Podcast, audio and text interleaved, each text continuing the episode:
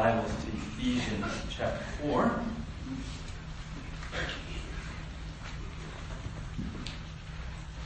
Tyler mentioned the picnic, the celebration picnic last Sunday, and, I do want to say thank you. That was incredible. You know, I was talking to leadership this week, and, and a year ago, when we moved in, you know, there really was no way, absolutely no way anyone uh, had any idea what would happen a year later. And we really celebrate it as a testimony to God in, in what happened last Sunday. Not just numerically, but the joy and the love. And really what we looked at in Ephesians 4, the unity. The unity, right? And, and we started looking at this uh, verse last Sunday, and we're going to continue on in Ephesians 4, starting in verse 1. We're going to read verses uh, 1 through 6 in Ephesians 4. The Apostle Paul is speaking to the church, right? And who is the church? Us, right? I've shared with you before the little hand, the hand uh, learning tool, right? That we kind of modify around here, right? So everyone do this really quick, right? Fingers like this. And, and we say, around here, we've said this for years, right? You remember, you remember last year, right? Here's a building, right? Say, so here's a building. With or without a steeple. Right? Open the doors. The church is the right. The church will find yourself in there and say hello. Right? You're, you're, you're in there. So so here's a building with or without a steeple, so you can put one on there. Right? Whatever. Open the doors. The church is the people. Well, if the church is the people, meaning everyone do this. You're a believer, right? We saw last week that if you're part of the church, the church universal, and then the church local, you call this your church home, you got responsibilities. There's some responsibilities you have, right? Uh, I grew up going to church in the, in the, Roman Catholic Church, and, and I grew up sort of with the mentality of going to church religiously. Don't miss it, right? And there happens to be, you know, I grew up in San Diego, so we were, we were, you don't miss mass, right? And if the Chargers happen to be playing at 10 a.m., you go Saturday night to mass. You don't miss mass. You go some point, even if you finagle it for the football schedule during that season, right? But you don't miss. But what I developed in that tradition was I go to church religiously, and then as soon as church is done, I get back to my life. Right? So you go to church, then you leave church, and now it's six days plus of the rest of the week is just my time until I go back to church. And not only that, not only was church just a place I go to and then I leave and get back to real life, my life, me as the boss. When I was at church, the, the thing that I learned was, well, it's all the guys up front that do everything. And we're just spectators. We're just spectators. So church was a place I went to and then I left. And then church was a place while I was there, I just watched. And every once in a while I did something, but very minimal. Very minimal. Uh, but we were there. And that was kind of the extent of my understanding of churchdom was go to church, leave church, and while you're there, sit in rows, trying to, you know, my, my, I remember growing up and sitting in the pews and my mom would bring all the little things to keep us quiet. Gum, coloring books, right? So just don't, just sit there passively. Don't be a disturbance to anyone around you. Don't annoy anyone around you. And then when, when it's done, you just leave. Right? See you next week. See you next week. See you next week. And that was the cycle. Come to know the Lord, go to a different style of church, and suddenly I'm confronted with, no, wait, wait, ooh, you're the church. What? You never stop. Church doesn't stop. Because you are the church. All the time. And then when you're here in a local assembly, that's where the word church comes, ecclesia, which was a local gathering. And if there was a town and they needed to gather the people to take care of business in the village, they would ring the bell. Everyone would gather to talk business, church, village business. That was ecclesia. It was a gathering. That's, that's where we get the word. It's a gathering. In our context, it's a gathering of believers, redeemed. But when you're here, if you're part of the church, it's not a spectator sport. We're not here to armchair quarterback. You're in. You're in. And if you're in, these verses give us some really concrete, practical steps of how this thing is supposed to work. How this thing is supposed to work. So Ephesians 4, verses 1 through 6, he says this, As a prisoner for the Lord then, I urge you to live a life worthy of the calling you have received. Be completely humble and gentle. Be patient, bearing with one another in love. We talked about these over the last several weeks, right? Verse 3. Make every effort to keep the unity of the Spirit through the bond of peace. There is one body and one Spirit, just as you were called to one hope when you were called one Lord, one faith, one baptism, one God and Father of all, who is over all and through all and in all. So in verses 4 through 6, what word seems to be repeating itself? One. One. This oneness, this unity. Right? The unity of the Spirit. He's talking about positional unity. The church. The church. When you put your faith in Christ, what we saw last week, 1 Corinthians 12 says this, just as a body, though one has many parts, but all its part, but all its many parts form one body, so it is with Christ. For we were all baptized by one Spirit, so as to form one body, whether Jews or Gentiles, slave or free, and we were all given the one Spirit to drink. Even so, the body is not made up of one part, but of many. Galatians 3 says this, So in Christ Jesus, you are all children of God through faith. For all of you who were baptized into Christ have clothed yourself with Christ. There's neither Jew nor Gentile, neither slave nor free, nor is there male and female, for you are all one in Christ Jesus. There's a unity, a positional unity. When you put your faith in Jesus, immediately, immediately, you are baptized, immersed into, placed into, positionally, the body of Christ, the church. And then he says what he's saying in verse 3, right? Make every effort to keep the unity of the church. Make every effort. Right? How many of you find that over time your house tends to go into disarray? the unity, the harmony, the oneness of your home. What is that? That's the second law of thermodynamics, right? Things tend to go from order to disorder. Anyone's kitchen? Anyone's bedroom? Anyone's car? Right? So what he's saying here is, hey, second law of thermodynamics here, if you're not careful, the unity of the church left untended, if you don't make every effort, if you don't exercise maximum effort, if you're not diligent to maintain it, it can go from order to disorder. How fast? That fast. That fast. A church can go from unity, from a celebration barbecue picnic, to like, where'd everybody go? Where's everybody? Well, you know, day after the picnic, we're going to look at that. So it's important that you understand, if you're part of the church, he's speaking to the church, not to the pastor. This is, he's speaking to every believer. Make every effort, exert maximum effort, zealous diligence to maintain, keep the unity of the Spirit, the harmony, the accord of the church. That is everybody in here. If you're a believer, it is your responsibility. It is your responsibility, and it's a responsibility, the same exact one that was given to these believers. Think about it. There's a continuum.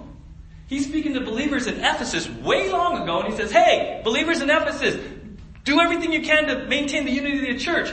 Fast forward to 2018, he's saying the exact same thing to us. This is way bigger than us. This is the church. And every believer in the timeline of the planet has had the same responsibility to maintain, be diligent, be zealous to keep the unity of the church. Every believer's responsibility from the time he instituted. From the time he instituted. It's very similar in the Bible, New Testament. Sometimes you hear the word together. They were together. They were one accord, one mind. It's very similar thought to that. Uh, 1 Peter 3 8 in the New Living says, Finally, all of you should be of one mind. Sympathize with each other, love each other as brothers and sisters, be tenderhearted, and keep a humble attitude. It's also similar to koinonia. You saw the National Spelling Bee. Thank you, Olivia. Remember that? Right? National Spelling Bee. What was the winning word? Koinonia. That was the winning word. Koinonia, which means fellowship, right? Acts 2.42. They devoted themselves to the apostles' teaching and to fellowship, which means sharing everything in common to the breaking of bread and to prayer. Right? So the Bible speaks of believers, of the church, having unity, being of one mind, being of one accord, right? How many of you like when your house is in peace and harmony? Right? How many of you know that that takes work? right? It just takes work. You have to be you have to be on top of it. And here's the thing as we move forward, it's very important you get this. Unity, the unity he's talking about is a unity of the Spirit that is maintained by the Spirit. As we walk in the Spirit. Okay? It's this thing of the Spirit, not the flesh. It's very important. We're not talking about uniformity. We're going to talk about the differences between what is biblical unity. Sometimes we think, oh, unity. Oh, you guys just, oh, we just got all toe the line. It's just compliance you're after, right? It's just compliance. Just, you're, you're, oh yeah, then, then they throw out the legalistic word and they throw, right? No, unity is not uniformity. Okay? Uniformity tends to be external behavior and pressure from the outside. That's not what we're about here. In fact, we're the exact opposite. Unity is of the Spirit as a believer walks in the Spirit, surrendered to the Spirit. Unity is a fruit of a believing church walking in the Spirit. The unity of the Spirit is manifested through the Spirit. But, it's very important. The way that it's written in the verse, it's present tense, which means it's continual. It's continual. How many of you as parents, it kind of pains you when your kids are out of accord and harmony? Anyone have that, right? Right? You're like, God, can't we just get along? Things were so good. Right? You ever have a parent where you had a good day with the kids and things are good, and then one thing happens. And you're like, oh, you know? There's there's this unity that is it's not external compliance. It's like, I just want them how many of you just want your kids want always said, you know, I want my kids to just love each other.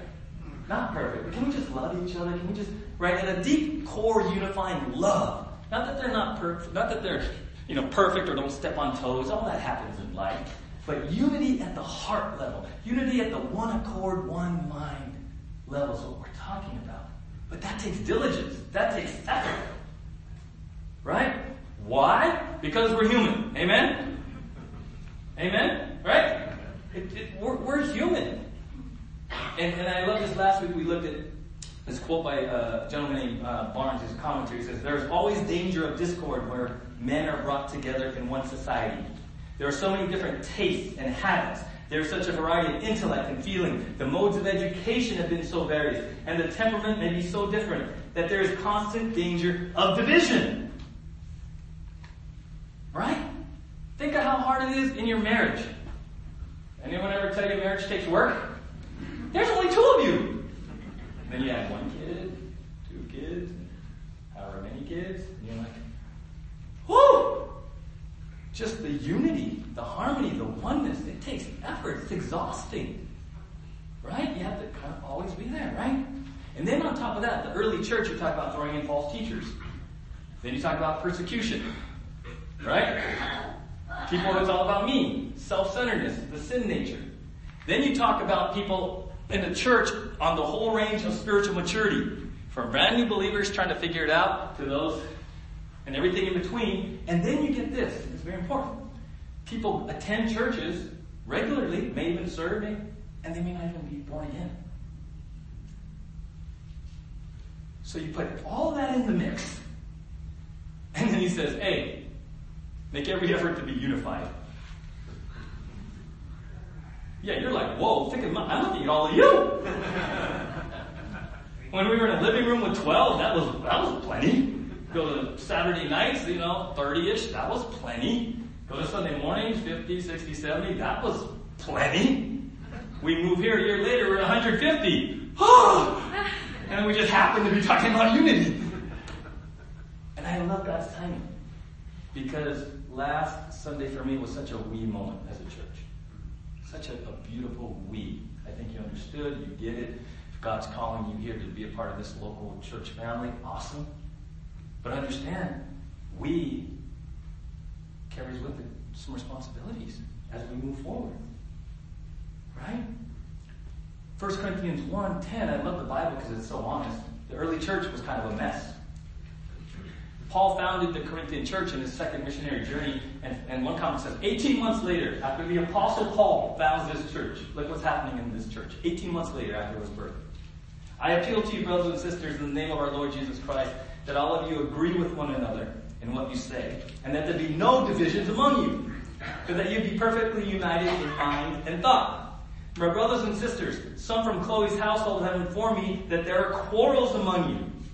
What I mean is this. One of you says, I follow Paul. Another, I follow Apollos. Another, I follow Cephas. Still another, I follow Christ. Is Christ divided? Was Paul crucified for you? Were you baptized in the name of Paul? Right? 18 months later, the Apostle Paul founds this church, and now they're, now there's, a division. Because everyone has turned their eyes off of the we, off of Christ, and now it's on to me. And now there's divisions. Ah, you know, I really like Bill's Tuesday night. I really like Tyler around here. Mark, not so much. You know, it's like, you know. There's division now. We're quarreling. But it can happen that fast. It can happen that fast. Why? Because in the American church, we have become what they call seeker, and I understand it to a degree. But what we, the American church, kind of went way over here and said, "Hey, come, because we're going to meet your every need. We're, we got the best music, we got the best kids program, we got the best. Just come." Right? We call it in, in, in our world, we call it the church mentality. Just come. All you church, just come and we're going to meet all your needs, all your needs, because it's all about you. And the American church has become very me-centered, self-centered, feed me, feed me, feed me, that as soon as your needs aren't met, peace out. I'm out. As soon as the humanness, as soon as you know you get past the romance stage of, of visiting and someone around here takes your seat, someone around here doesn't say hi, someone around here says something mean to you, someone around here does anything in the human context, I knew it. That church full of hypocrites. So clicky. So this, so that. Right? And, and, and if we're not careful, the, the American church has really gone to the other end of this. Rather than saying we, it's about me. Right? Around here, you say, I, I've said before, in your view of church, are you a getter or a giver? Are you a getter or a giver? What I mean by that is, when you think about coming to church, is it, I hope I get a good sermon. I hope I get good worship. I hope I get that chocolate donut today over there. Right? I hope I get some good friends. I hope my kids get good children's ministry. Is your view of church what you get? Or did you wake up this morning and say, Lord, I'm part of the church. I want to be a giver today. I want to give encouragement. I want to give an ear to somebody today. I want to give prayer to somebody. I want to give you worship today. I want to, when in my time here, however you're, you're here, from pre-service to service to post-service, I want to give today. I want to be a giver. And I'm not talking official service. I'm just talking who you are right around you. I want to give. You know, we've been here long enough that some of you have your camps, and that's cool. That's. I always love when new people take someone's seat. That's the best view from here. Because new visitors, welcome new visitors, you're early. And the regulars time it. They time it to about 10, now 10.01. And I love the visitors because they're here like at 9.50. And they're sitting in your seat and I make the rounds and I just laugh. like, I gotta see this when they go. right? Because I gotta get my seat. I gotta get my chair. I gotta get mine. I gotta get mine. What if, what would happen, and it's already happening here, I'm not saying it's not happening here. What if continually, every morning, every Sunday morning, collectively, we said, Lord, I want to be a giver today. What would happen to this church? I want to give today. It might be in service in some capacity, but it might just be who you are. I want to give today. I want to give encouragement. I want to give a hello. I want to give a good to see you. Right? And so we, we have to be very careful. We spent times, like Jesus said, in the world you will have trouble. But be a good cheer, right? Well, I like that application to the church. In the church you will have trouble. Right? Sometimes we have this idealized view of church. And it's, just not true. Because the church is made up of who? Don't say me. right? And we have this idealized view, and then all of a sudden we're real critical and we're real standoffish, and we're just waiting for the church to mess up. And you forget, wait, but you're in it. Of course it's going to mess up. Of course it's going to be messy and dirty, and you're going to get your toe. That's life. Amen? It's just life. There's a quote I came across uh, from Scott Peck in The Road Less Traveled. He starts his book, if you read it, Life is Difficult. But then he goes on to say this. Once we truly know that life is difficult, once we truly understand and accept it, then life is no longer difficult. Because once it is accepted, the fact that life is difficult no longer matters. You get what he's saying there? If you accept the fact that life is difficult, you stop, you stop wrestling with the difficulties. You accept that life is difficult, so now I'm going to move on to problem solving. Now I'm going to move on to solution. I'm not going to be stuck in, oh, why is it so difficult? Why is it so hard? No, it just is. Jesus said, in this world you will have tribulations. Even Jesus said, you will have tribulations. Now bring that into the church for real reality shock. Church is difficult. Amen? In the church, you will have trouble. You just will. Because the church is made up of who? People like so turn to the person next to you and say, I'm sorry in advance. right? But if we can just be honest, and we can acknowledge our humanity, our imperfections, that we're all in transformation as a church, isn't there freedom in that? Isn't there freedom in that? It's not excusing sin. In no way, but it's acknowledging transformation and sanctification that we're all in the process. In fact, if you were with me a couple years ago, we spent a year talking about transformation and going from a caterpillar to a butterfly. Right? Go ahead, Eileen. Right? Romans 12, 1 and 2 talks about transformation, which is metamorphosis. So, as a believer, right, you come to faith in Jesus, and it's a process not to become a better version of yourself, it's a process to become more like Jesus. Right? We're all in transformation. We're all in various stages of it. And if you're here and I'm here and there and I had a bad day and you're struggling with health and finances and we collectively get together, you better accept the reality that it's a recipe for disaster. Now on Sundays, it's all good and fine.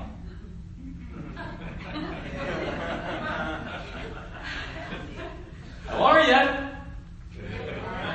How was your week? That's me, know. Sunday is good and fine. The good and finers, the church of the good and finers, right? Let's just peel it all back. Let's just be real. We're all in transformation. Jesus, it was a Jesus idea to create the church. And you think we have it tough? He, he collided Jews and Gentiles. Think of that first service.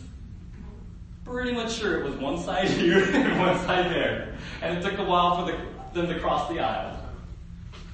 Think about that hostility. Think about that cultural division that had to be overcome in the Spirit, in Christ. Right? It's always existed. There is no perfect church. And I've told you again and again, if you find the perfect church, don't join it. Why? You will mess it up.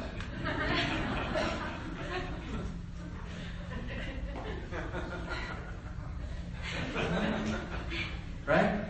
And, and I shared this illustration with you before, right? I love this. And I finally went and got me one.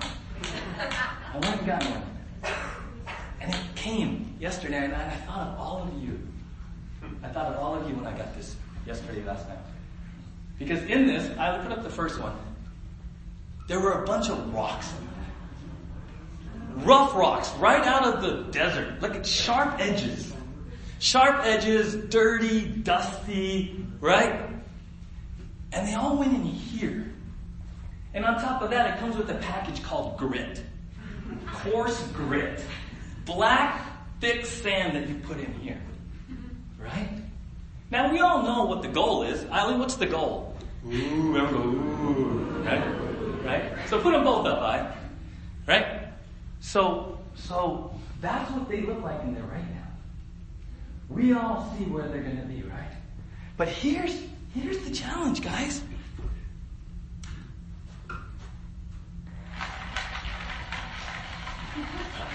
Who's not very happy right now? if we could interview them, how many would put their hand up and say, Can I get off this ride? right? They're not happy. But look everyone and go, ooh. And so we're on the outside like, it's gonna be so good. I can't wait to see you. And they're in there right now. And some of them might be saying like, you know, that same rock keeps coming around. that one rock is just bugging the heck out of me. That one rock. But we see the end. This is the church. Welcome to, you thought it was the well, it's the rocks on the floor. Turn to the person next to you and say, You're welcome. this is it. I don't know how else to tell you. This is the church. God is using you and me in all of our humanness and rough edges and sharpness and dirtiness and wherever we are to refine each other. And some of us are not liking it and will not like it. And many, unfortunately, have bailed on the church. They just don't like, they just can't deal with it. It's uncomfortable. It's painful. It's hurtful. We let you down.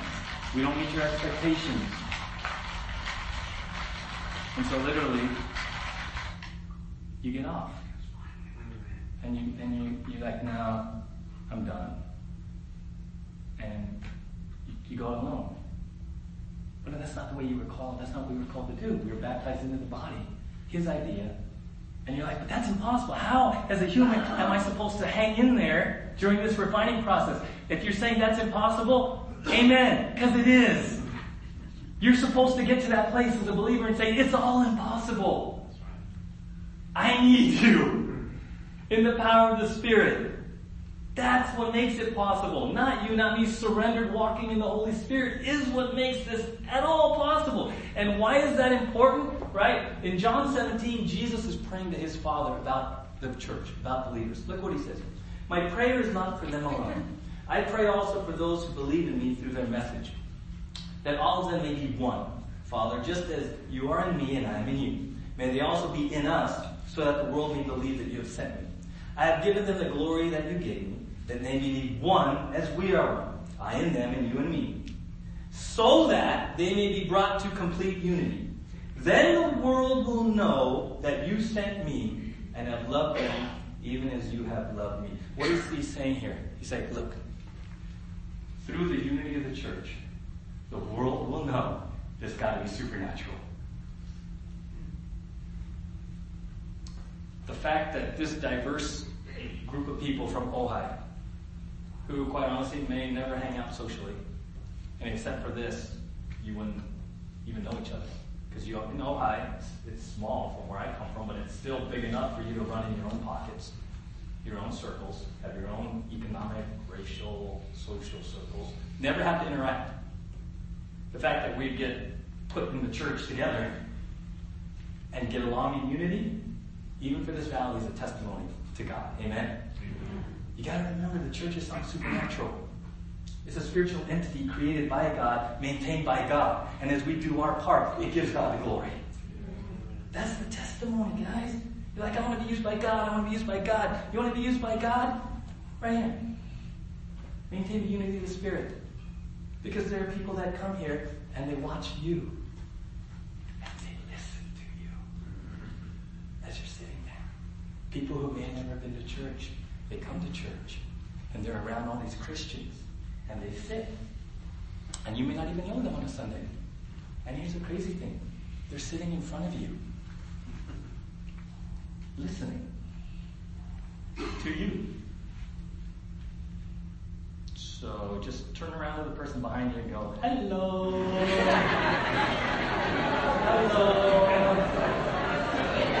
hello. now everyone is all freaked out. Oh my gosh, what was I saying this morning? Oh my gosh, right? Oh my gosh, what are the people around me here? How does that happen? Because we come in here and we're tunnel vision. This is our society. We're tunnel vision. And we come to even in a group setting like this and we sit in our chair and we have these conversations and we forget everyone around us can hear. And if they're if they're checking out church and wanting to know if this is legit and what what is what is this Christian thing, believe me, it's you. Five, ten minutes before anything happens up here. That is the testimony. You, not us. Your interactions, do you love them? Are you welcoming? What you, all of that. Life, real life stuff. They don't come in with the church prepackaged church expectation. No, they're just coming in. They were invited. Let's check this out. Well, you had them five minutes before me. right? It's a testimony to the supernatural working of God today in 2018 that the church gets, gets along, that the church is united, right? A few things about biblical unity. We're going to camp here for a little bit. Very important that we understand that unity, A, is not uniformity. It's not just compliance. This is how we do it at the well. Right? No. You can have unity and diversity. Right? Because here we focus on heart.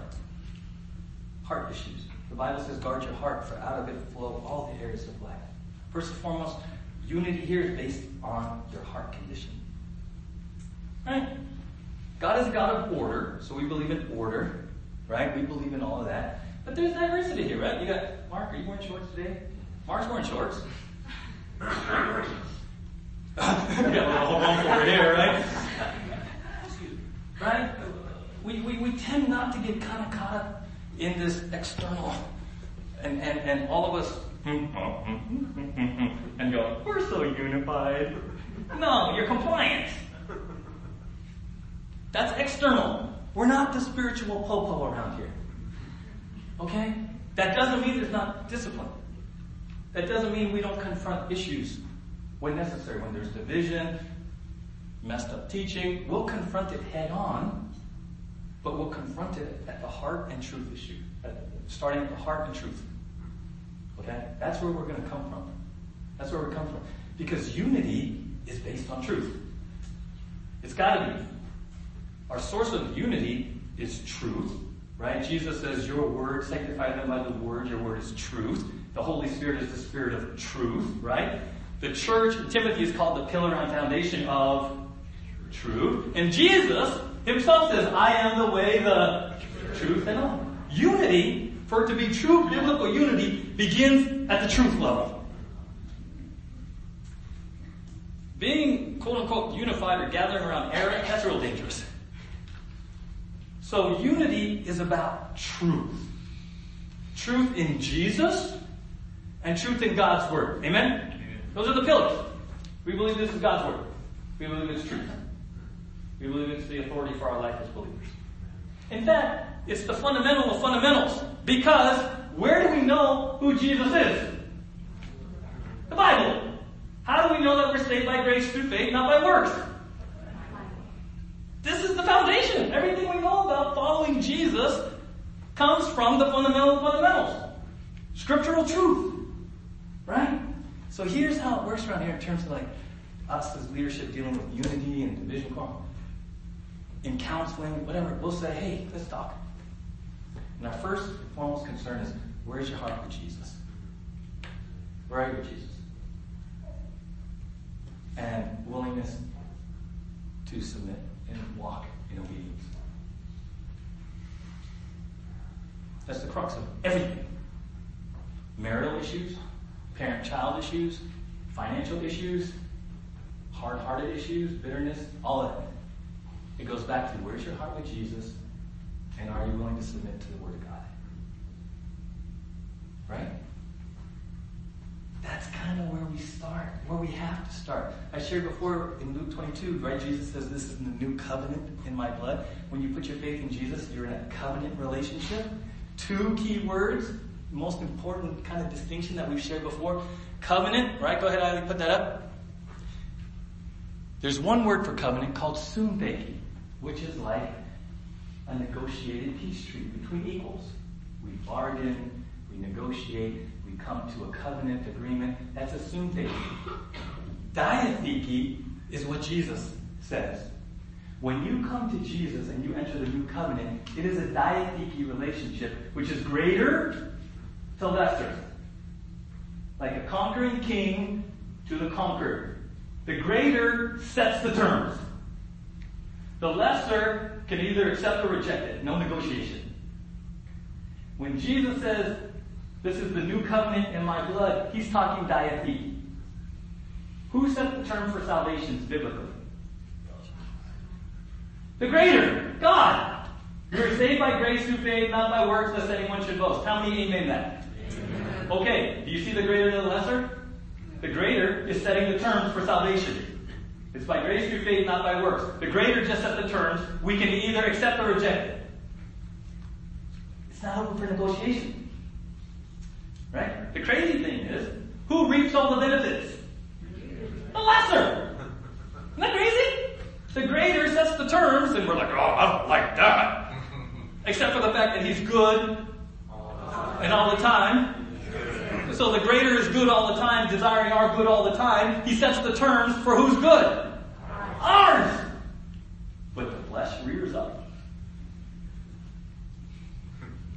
Forgive, as I have forgiven you. Can we negotiate that one, God? Because that person really porks me. Greater to the lesser. See, a lot, our sanctification process, the rock tumbler, the butterfly, in this sanctification process, oftentimes he's just revealing those areas where we're struggling with diatheke. That's all that's happening. Scripture comes along and says, Forgive as I have forgiven you. And you're wrestling with someone and you, they've hurt you, they've wounded you, and everything in your flesh says, I don't want to forgive them. Forgive as I have forgiven you. What's going on? You're struggling with diatheke. You're struggling with the flesh. You want to negotiate. You want to tear up the contract. That's what's happening in your sanctification, my sanctification. Often he's, he's bringing up these issues, and he's like, here's what I say. For your good, because I love you. And it's a struggle of submission. It's a struggle of surrender. It's a struggle of, I can't. It's a struggle of, I won't. That's what's going on, right? That's why unity, okay, unity in the church, as shepherds, our role is to not just create the fear of God into you to compliance. No, it's to get you to love Jesus. Because Jesus says, if you love me, you will obey me. See, we tend to flip that like it's a big, if you love me, thou shalt obey me, as a command. Jesus says, if you love me, the fruit of loving me will be obedience. It's a fruit, obedience. Loving Jesus has the fruit of obedience. Don't flip that. So we want you to love Jesus. Because the more you love Jesus, the more you're going to be surrendered, the more you're going to trust Him, and the more you're going to walk in obedience. Now, everyone in here is walking in obedience to Jesus. What do you think happens with unity? It takes care of itself. Right? It's like if you all had pianos. Let's assume everyone, right? 150 plus pianos in here. And I said, okay, everyone, tune to that. Everyone, oh, some of you are already like, you're like, mm, okay. Oh, we're going to do it vocally? Okay. Turn to the person next to you and say, I'm sorry for about what's that, about what, know, apologize for what you're about to experience. Okay. All right? I wish you could all see your vision. and some of you like, you want so hard to get it, but you're afraid the person next to you, right? That's the church! All of you are trying hard to tune to one note. Some better than others. Isn't that what we're supposed to be? All tuned to Jesus? Just tune yourself to Jesus. Be committed to Jesus. But we get caught up in what do you sound like? And I got I don't sound as good as her, and, I, and we get caught up in the human level, and then the devil launches a grenade, and we just got all focused when the, the unity just comes from each of us in a diatheke relationship, following Jesus and desiring to all to the same Savior. Amen? That's what it is. That's what it is. So the application, if we're going to be a unified church moving forward, whatever that means, if we keep growing, if we have to go to two services, I don't know what's going to happen. All I know is we're called to make every effort to keep the unity of the Spirit. All I know is that's rooted in us walking with Jesus, being committed to the truth, and yielded to the Holy Spirit. Amen? Amen? Amen? One practical way for us to do that. Real practical before we wrap up. Right? Actually, a couple. Ephesians 4.16. From him the whole body, joined and held together by every supporting ligament, grows and builds itself up in love as each part does its work. We talked about this. As each part. So first step, you're part of this church. If God's calling you here, amen. We'd love to get to know you. But you gotta realize God's gifted you and He's called you to use your gift. For the sake of everybody. It's not spectator sport. You gotta get in. And sometimes getting in is scary, and you're like, what if I mess up? I don't know how to do this. You gotta jump in. You gotta jump in. I love this quote by Teddy Roosevelt. It says this. It is not the critic who counts. Not the man who points out how the strong man stumbles, or where the doer of deeds could have done them better. The credit belongs to the man who is actually in the arena, whose face is marred by dust and sweat and blood, who strives valiantly, who errs, who comes short again and again. Because there is no effort without error and shortcoming. But who does actually strive to do the deeds? Who knows great enthusiasms, the great devotions, who spends himself in a worthy cause, who at the best knows in the end the triumph of high achievement and who at the worst, if he fails, at least he fails while daring greatly, so that his place shall never be with those cold and timid souls who neither know victory nor defeat. I love that for the church. You know what my heart is for us? We're going to dare greatly for Jesus. We're going to be a church that dares greatly. We want two. We thought one house, now it's two houses. We're daring greatly. 40 people, okay. Never done that before? Woo! I'm scared to death. Okay. I'm rolling up my sleeves and I'm getting dirty in the kingdom for Jesus. The church is full of critics, naysayers, armchair quarterbacks. Oh, they should do this, and they should. Why don't anyone do this? Why don't anyone do that? No, jump in. Jump in. I do not know where in American church, so maybe it's across the world, but I just do not understand why prayer team, children's ministry, and cleaning has been relegated to the females. I don't understand. Can I get an amen? I don't understand that. Enough said. Plenty of opportunity around here. Step out. Be scared for Jesus. Be scared. I was there when my kids were growing up. I had to take my turn in children's. I had no clue. I had no clue. Went over and built Legos for an hour. That's all I did. It's that simple. You gotta, you gotta roll your sleeves in the church. You gotta get dirty. Get in the arena. Dare greatly. Dare greatly. It's just time. Not time for us. It's time for this community that needs Jesus. It's, just time. It's dare greatly. Dare greatly, right? So that's one application of doing your part. Next part, words. Psalm 141 3. Set a guard over my mouth, Lord. Keep watch over the door of my lips. Ephesians 4:29. Do not let any unwholesome talk come out of your mouth, but only what is helpful for building others up according to their needs, that it may benefit them. That word unwholesome, word picture, rotten fruit. Worthless, bad, smelly. Do not let anything come out of your mouth that's like rotten fruit. But only, look at it, only what is helpful for uh, building others up. Now, in the past, we've joked about these surveys about numbers of words per minute, per, per day for men and women, right? We laughed, you know, about the disparity supposedly between number of words. What would happen to our word count if we only spoke things that were helpful for building others up? I don't have anything to say. And I'm not just talking verbally. These days, I'm talking social media. I'm gonna send that post, boom! I'm gonna comment on that, boom! Was that helpful? I don't know. We live in a culture now that is just based on opinion. Here's my opinion! Here's my opinion! Don't mind. We're launching grenades all over the place. Is that helpful? I don't know, but it's my opinion.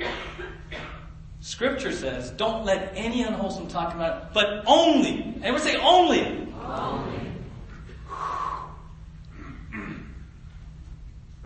Right? 20 plus years ago, I was in a church getting plugged in the beginning this illustration. It stuck with me for all these years. I still use it. In church, we all carry two buckets. It could happen for work and in your family as well. And a situation happens. You hear something. Someone says something to you about mm-hmm. something. And now you have a choice. Because what comes out of your mouth can either be a bucket of gas that can fuel that thing, or it can be a bucket of water and squash it. Everybody in the church, you carry two buckets. Here, at home, in every friendship, which one are you going to use? It's a choice. It's simply choice. Simply choice. Right? So do your part, get in the mix, keep the unity by guarding your words. Right? Then ultimately it comes back to Jesus. Just comes back to Jesus. Ephesians 4.32. Be kind and compassionate to one another, forgiving each other, just as in Christ God forgave you. Follow Jesus' example. He humbled himself. He emptied himself all the way to the cross. The cross. So if we're all tuned to Jesus, if we're all focused on what he did for you and I when we didn't deserve it, amen? Right? When we didn't deserve it, when we were at our worst, God demonstrates his love for us while we were yet sinners. Christ died for us, right? Then who am I really to get bent at another believer? Oh, I can't believe that. Oh, oh. Well, think about what Jesus did for you in grace. And that ought to knock you down a few pegs and guard you down. And ultimately keep you unity. Amen. Before we take communion, I just wanted to share something with you. We will, I believe, understand what we're talking about in unity. But it's going to take courage. It's going to take courage and it's going to take the Holy Spirit, supernatural. I have been in uh, ministry 28, 29 years, committed to the truth, committed to Jesus. And uh, on my side of this microphone, I have seen the church at its best and at its worst. There have been times when I wanted nothing to do with it, honestly. I've had, I've received wonderful cards of thanks, and, and I have um, had people say wonderful things, but I've also had people say things very unkind and hurtful to me and about me, even this week. And then you sometimes wonder, why am I doing this? Is this worth it? And God reminds me, it's not about you. It's about me. It's about my church. And then I have to make that choice. Where am I going to focus? on how I've been hurt and how I can't please everyone. You know, his children's going to be mad because we went over again. You know, all of that. Because I'm just as human as you. And so I just want to share that kind of, kind of from my perspective. Yeah, yeah. If you if you got a list about how bad the church can be, mine probably triples yours because I've seen it from this end of things. And I've experienced it in my family and, and, and when my kids were little. Things happened in the church that affected all of us. And the only thing I can say at times is, Lord, okay, I yield and I trust you. And I submit. Diatheke, I'm going to follow you.